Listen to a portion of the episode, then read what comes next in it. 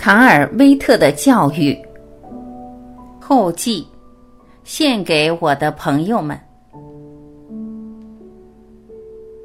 卡尔取得如此巨大的成功，我作为父亲非常骄傲。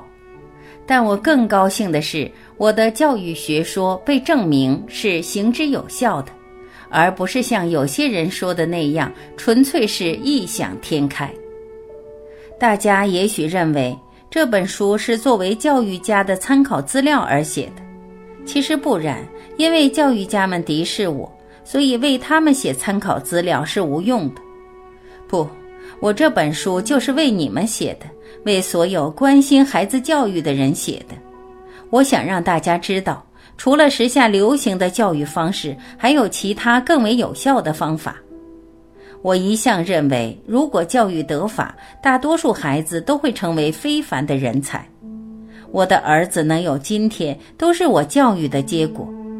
我知道人们不停怪罪其他教育家为什么不把孩子也教育成像卡尔那样的人，这种怪罪是不合理的。我想尽量阐明这种看法为什么不合理，可是无济于事。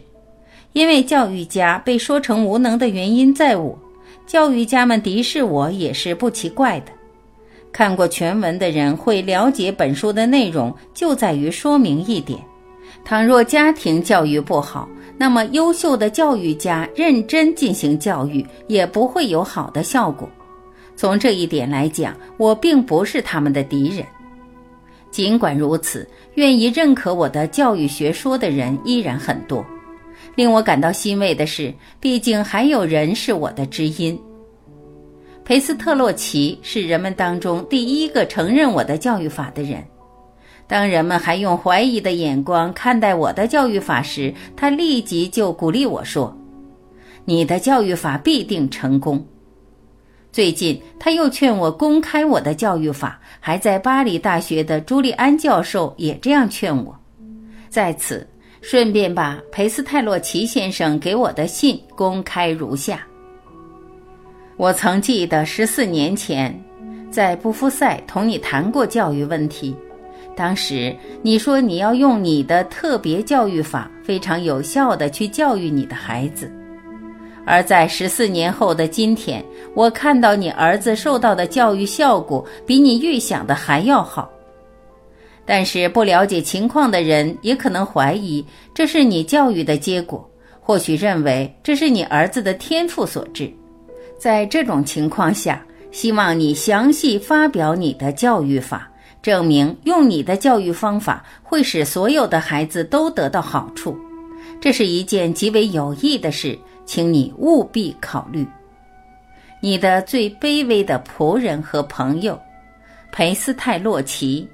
一八一四年九月四日于伊凡尔顿，我就是在他们的再三劝说下，把这本书公之于众的。所以这本书我要首先献给我的朋友们，感谢他们对我的关心。此外，我还要感谢所有曾给予过我们父子帮助的人士：劳斯特博士、居恩博士、莱比锡的好心市民们。杰罗姆国王陛下、布鲁斯维克公爵、肯布里基公爵等等，感谢他们无私的善意帮助。我也将这本书献给他们。老卡尔·威特，一八一八年十二月二十日于哥廷根。